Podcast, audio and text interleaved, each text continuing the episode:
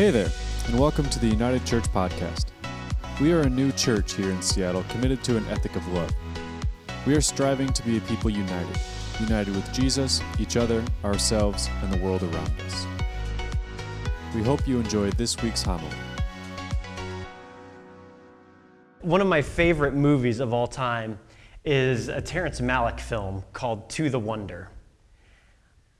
To this day, I have seen this movie over a dozen times, and to this day, I still cannot tell you what it's about. It is a strange movie, and yet a beautiful movie of different vignettes of time that are all jumbled and mixed up, to where time has no sense of purpose for this film. It begins and it ends, and there's all this stuff in the middle, and you don't know if it really began where it began and if it really ended where it ended. You're just caught in this jumble of mess of these two people in their lives and their relationship and how it revolves around one another. But there's this one moment in the movie that's kind of towards the end, and it's, it's not just a moment, but it's like a vignette of scenes that continue to pile on top of each other while this prayer of St. Patrick is underneath it. Now, if you've seen a Terrence Malick film, they're beautiful works of art. Uh, Tree of Life might be the one that most people recognize, the movie with uh, Brad Pitt. Uh, like, it's this beautiful film of just images of nature and creation and of life and of loss and of aging and of death and of children and of all of this jumbled together once again. And that's what To the Wonder is. But there's this one scene where the priest is kind of walking through and going about his day and his life, and it's intermixed with this scene of Ben Affleck eh, and his wife doing these like fights and not fights and coming together and drawing apart and pulling left and right. And the priest, as he's walking, is just praying, Christ before me, Christ behind me, Christ to my left, Christ to my right, Christ above me, Christ below me, Christ be my everything. And it's over and over that this prayer just continues to go. And I find myself in that moment caught up in the wonder of what is taking place. And I kid you not, every single time every single time. Again, I don't know what this movie is about, but every single time I find myself a weeping mess. The, the tears just begin to pour, and like I weep like like bellows of weeping as this th- this emotion is just called forth from within because I'm caught off guard by the wonder. The first time I ever watched this movie, I knew Tracy would have no desire to see this movie. And the first time I watched it, she walked in at the very end, and I am this weeping mess. And I'm like, you gotta see this. It was not a pretty cry. It was, ah, it's just like pouring down. And she was like, Are you okay? This movie is beautiful. I just don't know. She goes, What's it about? I don't know. Over and over again. I have seen this movie no less than a dozen times, and every single time I have the exact same response. And I think there's something about the movie that I get caught up in the wonder of it all. It is really just, it, it, makes my head spin, the poetic nature of it, the artistic nature of it, the story that, like, literally, there's very little dialogue in the entire movie, which is why you have no idea what's going on. All of that meshed together, pushed together into this space, causes my mind to wonder what is actually going on. I'm caught in a state of confusion and wonder. Abraham Joshua Heschel had this to say in his book, and we read this last week, but it's so important. We dwell on the edge of mystery and ignore it, wasting our souls, risking our stake in God. Our mind has ceased to be sensitive to the wonder. That's what I love about that movie, about that film, is as an opportunity for me to, to allow my mind to step into that sensitiveness, to allow these things to kind of come about, to allow them to flow in and through what is taking place in and around me. I think uh, a lot of people are oftentimes caught off guard with wonder. And I, there, there's one moment in particular that I know you all remember. And what's surprising is this moment actually happened 10 years ago, a decade ago. This moment happened and it captured the world by storm as people were completely floored by what was happening, by this man's response to wonder. Take, take, take a look at this.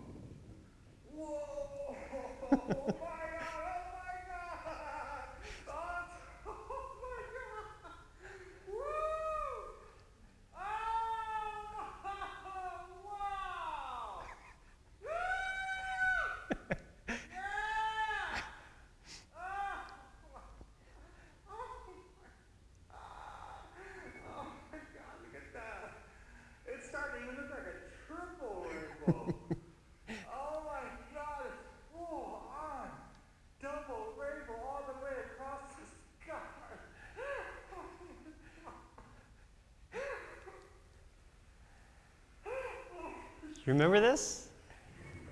This man is captured by the wonder of a double rainbow. And of even a triple rainbow. We don't have to watch any more of that. It's like three and a half minutes long.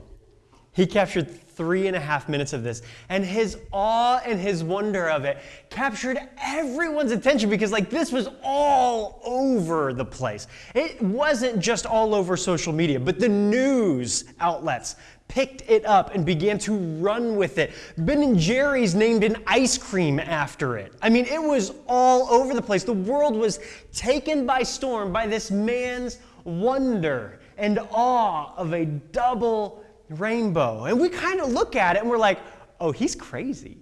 He must be high. There's something wrong with him. Like, this is nuts. Is there some sort of mental incapacitation going on with this man? Like, all of these sort of things were the responses to his response of pure wonder and awe. He was actually interviewed over and over on the news. Like news outlets interviewed him and asked him about this experience. And his whole response was, I was just taken aback by the wonder of these rainbows. I often question how often the disciples lost their sense of wonder when it came to Jesus. Like these things, like these double rainbows, these triple rainbows, the things that we get to experience and see, they're actually really beautiful. And when they come out, I, I still find myself stepping out onto the deck uh, of, of our condo when I see the rainbows in the sky, and I'm like, Elliot, because I want to see her response to the wonder. For me, I'm just like, oh, there it is. She will get a kick out of this. But the sensitivity to wonder in my own life has been gone. But for her, it's still there. And I wonder oftentimes how, how often the disciples felt this way. How often the disciples had lost that sense of wonder, the ones who walked with Jesus day in and day out, who actually got to experience the miracles and the wonder that surrounded them, like, like when he healed the man with leprosy, or he was able to make the, uh, the, the man that was lame walk again. Or the woman that was just perpetually bleeding, all of a sudden he healed her. Or when he raised the dead, when he raised Jairus, or Jairus' daughter, or when he raised Lazarus from the dead. Or he healed large crowds of people from disease. Or he extracted demons from bodies of people. After witnessing all of these miracles themselves, Jesus oftentimes wondered to themselves, Who is this guy? Who is this Jesus? Who is this man? And they didn't just keep it to themselves, they actually asked this question openly to each other. to one another. They would have these conversations about who on earth is this Jesus? And this is perhaps why I love the Apostle Thomas so much, why he's one of my heroes. In John chapter 20, Jesus had just raised from the dead, and he had appeared to all of the disciples, all of them, except for Thomas. Now, we don't really know where Thomas was when Jesus appeared in the upper room. This is shortly after Mary Magdalene had run back into the upper room and said, I have seen the Lord. She's like freaking out, and they're like, Yeah, yeah, yeah, that's great, whatever, whatever. And then Jesus appears to them, and they're like, Whoa, you really did! Like, holy cow, this is amazing, right? Well, Thomas wasn't there. And we don't really know where he was. The, the, the, scriptures don't tell us where he was. He, he could have been out on a walk. He could have been on a beer run. Like he could have been anywhere doing anything that he wanted to do at that time. We just know that he wasn't there. And when he shows up, when he shows up back in this place, the disciples, the rest of his friends, like his closest friends, the, the, the, men and women that had been with him through thick and thin, through everything that Jesus had ever experienced, they'd all grown together. They had this experience that no one else had. They look at him and they're like, dude, sit down for this. you gotta sit down. And you know, Thomas is like, he sets down the 24 pack. He's like, all right. He, he sits down and like, Jesus was just here. And you could just imagine Thomas being like, What? Are you. Shut up. Give me a break. I'm like, No, no, no, no, no, no, no. He was just here. Yeah, great. He was in your heart, whatever. No, no, no, no, no, no. Jesus is risen from the dead. You remember Jairus' daughter? You remember Lazarus? Well, he just did that. And he was back here, standing there. And Thomas is like, come on, guys, this isn't funny. Like, we're supposed to be friends here. And, like, you're trying to make me feel like the fool, right? Like, you're trying to make me feel like an absolute idiot in this place, in this space, in this room. Not funny, guys like, no, no, no, Thomas, we're not kidding. And the, you can just imagine that it erupts into some sort of fight, some sort of argument, and Thomas storms out of the room. Right? Like, you can just imagine Thomas being like, I'm done with you guys. Like, this is ridiculous. I've just experienced the worst grief of my life, the worst pain of my life. I thought that we were going to follow this Jesus till the end of the earth, to the end of the world, until everything happened. And now he is gone, and you're trying to tell me that he's back like I'm some idiot, like I'm some fool? You guys, this is cruel. I'm done with you. And you can just imagine Thomas storming out of the room, walking away. And this is where Thomas gets the nickname Doubting Thomas, because he doubts the resurrection. And here's the thing for, for the longest time, this title, this Doubting Thomas title, has been used as some sort of like badge of shame. Right? It's like the scarlet letter. It's been used to ascribe shame or, or, or, uh, or, or, or, pain or grief onto those people that have doubts. Like, oh, such a doubting Thomas. You're ridiculous. How can you doubt that? You're ridiculous. But here's the thing about faith faith is not certainty. Hebrews 11:1 says faith is confidence in what we hope for and assurance about what we do not see. You see faith is built up trust in someone or something. Faith is a built up trust. It's not something it's it's something that grows over time, not something that you just automatically attain.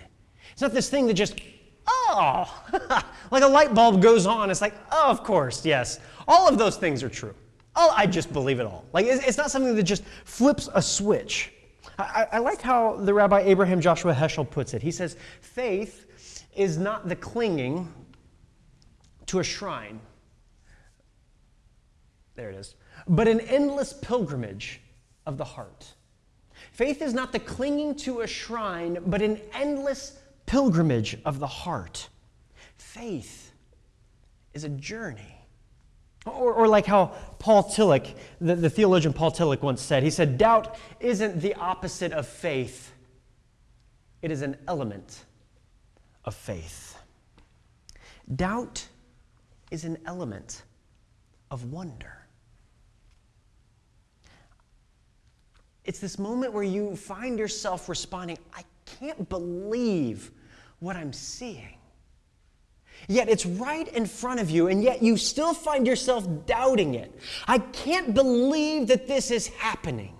Whether good or bad, doubt is an element of wonder, and I would submit that the opposite of faith is certainty.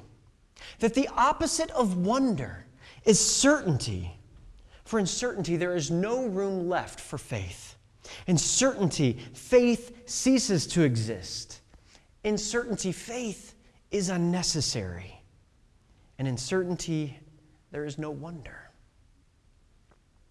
For one week, Thomas sat in his doubt.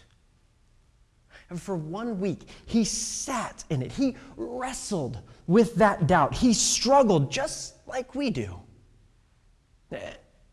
Did Jesus really rise from the dead? Is that really even truly possible physically, scientifically? That's just crazy talk.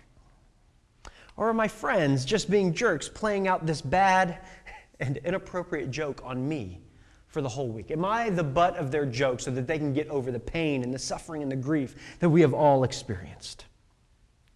Now, we may think that a week, this week that Thomas went through, isn't really the longest time in the world. That, that a week is just, that's actually a really short amount of time. Now, some of us have been wrestling with certain doubts and questions for way longer than a week. It's been months, or quarters, or half a year, or a year, or five years, or 10 years. But the thing that I want you to hear is that is this the Bible is so full of these beautiful and amazing reference points uh, that, that, point us back to these poignant stories. So the Bible is, is full of like this, this, this timeline that, that, that something else has happened early on, something that helps to give clarity to what the author is describing in that moment. It's, it's a principle of interpretation called the principle of first mention. Right? It's pretty simple.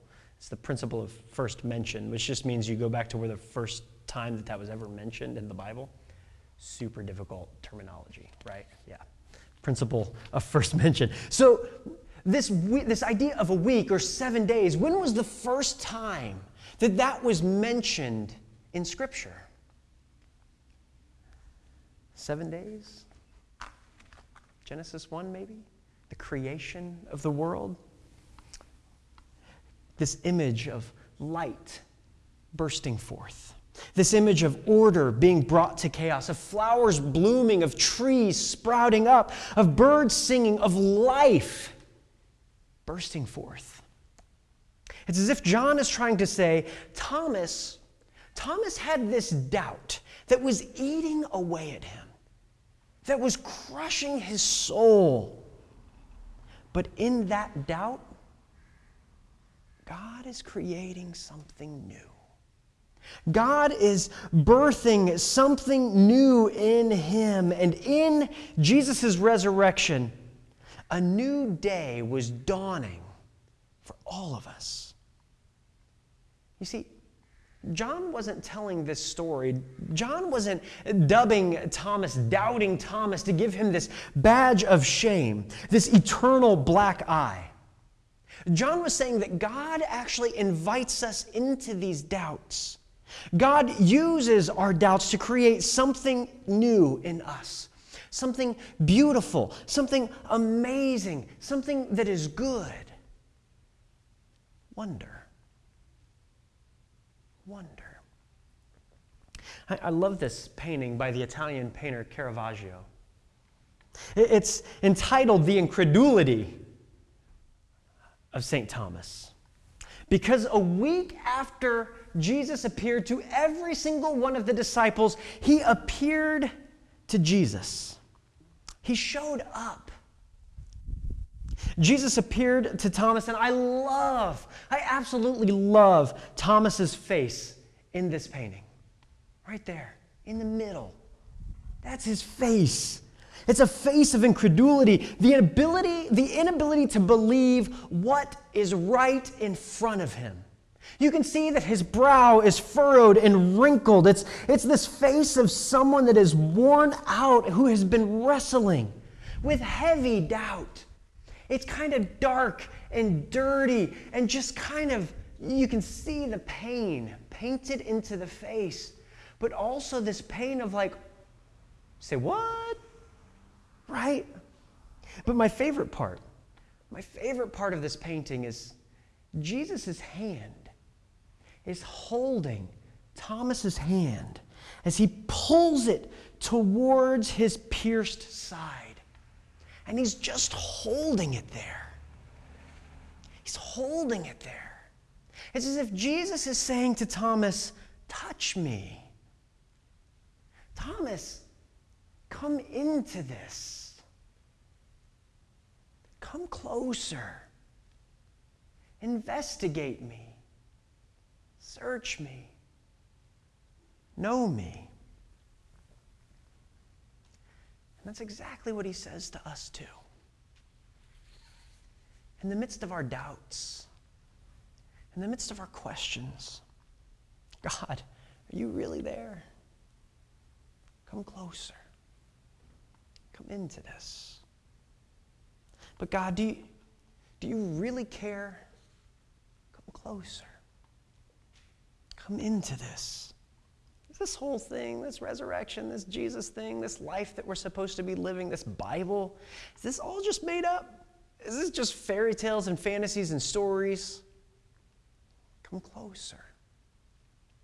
Come into this. Is life just this meaningless set of circumstances of random coincidences? Come closer. Come into this. Jesus doesn't want us to simply sit in our doubts and let them fester. He calls us to step into our doubts. To, in the words of C.S. Lewis, to come, to go further up and further into the mystery that is Christ. To press in to the doubt, to journey into our doubts and find that He is right here by our side, holding our hand, calling us, come closer. Come into this. We don't find certainty in this journey of doubt. We find faith. And in faith, we find the wonder, a greater trust in Jesus as we draw nearer, nearer, nearer to our precious Lord. If you can't tell, I really do love the wisdom of Abraham Joshua Heschel. a lot.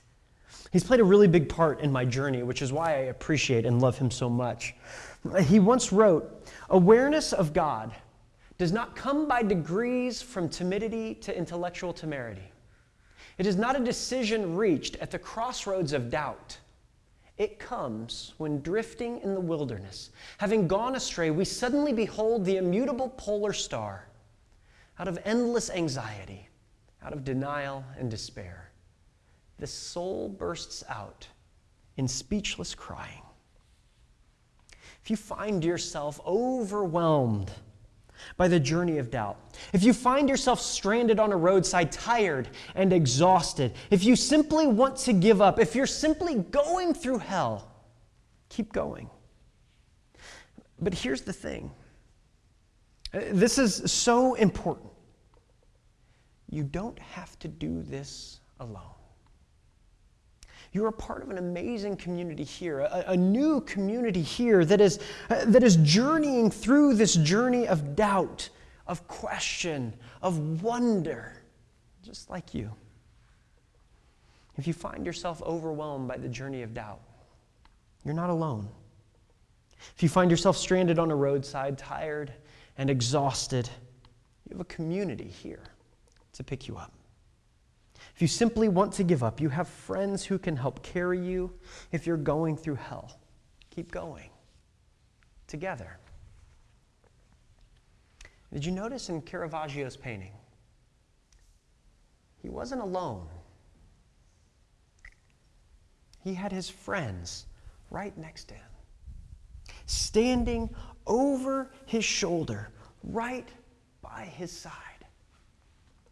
And Thomas, when his finger was thrust into the side of Jesus, his soul burst out from the depths and he exclaimed, My Lord and my God. I can't believe what is right here in front of me.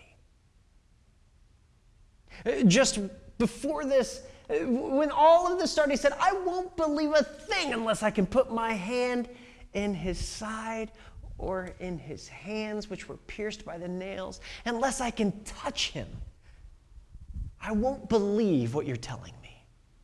And here he is, the face of incredulity, as he as he has his hands thrust into the side of Jesus, and his friends are right there. Because this journey of doubt was never meant to be done by yourself. This journey of wonder was never meant to be kept to yourself. The journey is a team sport, lived out in patience with one another as you press in to Jesus, who continually calls Come closer. Come into this.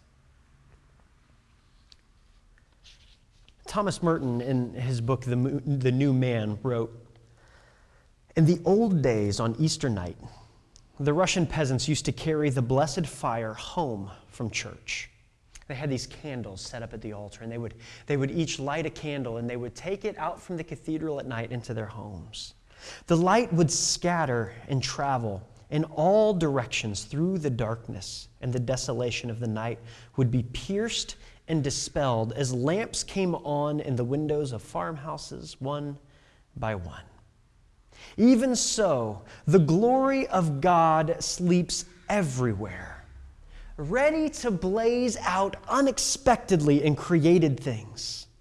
Even so, his peace and his order lie hidden in the world, even the world of today ready to reestablish themselves in His way, in His own good time, but never without the instrumentality of free options made by free people. David Bosch was a missionary in South Africa, a, missiologist. And he once wrote that, that our role as a people of God is to demonstrate and proclaim the rule and reign of Christ here in this place, in our space, in our time to demonstrate the wonder that is God and how we live and how we act, to proclaim the wonder of God in how we live, how we act, and with our voices as we raise high and shout loud and proclaim and demonstrate this wondrous God, this rule and this reign of Christ here in this place, in this space, in this time. That that is what we as a church are to do that is who we as a church are to be. Wendell Berry wrote this beautiful poem. He said, It may be that when we no longer know what to do, we have come to our real work. And when we no longer know which way to go, we have begun our real journey. The mind that is not baffled is not employed. The impeded stream is the one that sings. Those last two lines. The mind that is not baffled is not employed. If we're not finding ourselves baffled or confused or doubting or wondering about who this Jesus is, about who this God is, our mind is not employed. If we're not somehow impeded in our love and our joy and our service of God around us, then are we really creating a noise? Are we really singing? Because the impeded stream is the one that sings. So let us sing. Let us sing.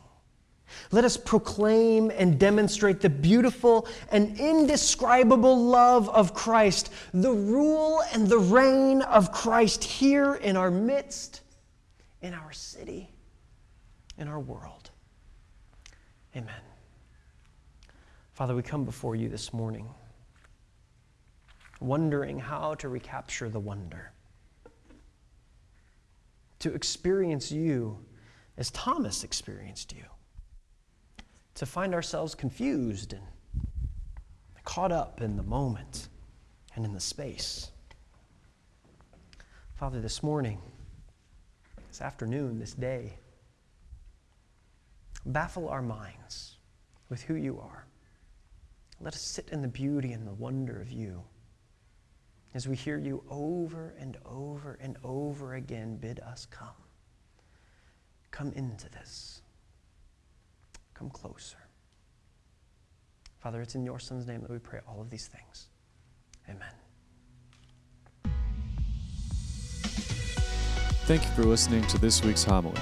If you're in Seattle, we'd love for you to join us on Sundays at noon at 1316 3rd Avenue West in Queen Anne.